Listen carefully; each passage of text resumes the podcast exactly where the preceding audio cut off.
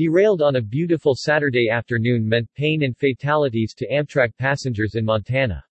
Several people died, 50 plus injured today on an hashtag Amtrak train in hashtag Montana. The train derailed on its way from Chicago to Seattle. At least four cars were tipped over.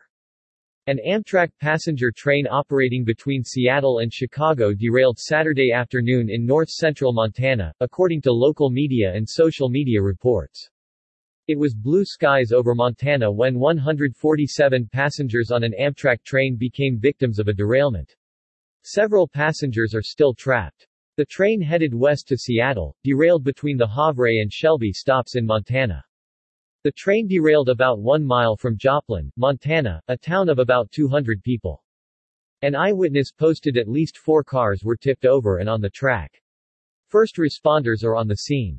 At this time three fatalities are reported and multiple injuries. The last major Amtrak train accident was recorded on February 4, 2018, in Cayce, South Carolina, when a train collided with a stopped CSX freight train. Safety experts also recommend choosing a rear-facing seat when riding a train. This is because a person sitting there is less likely to be thrown forward during a collision.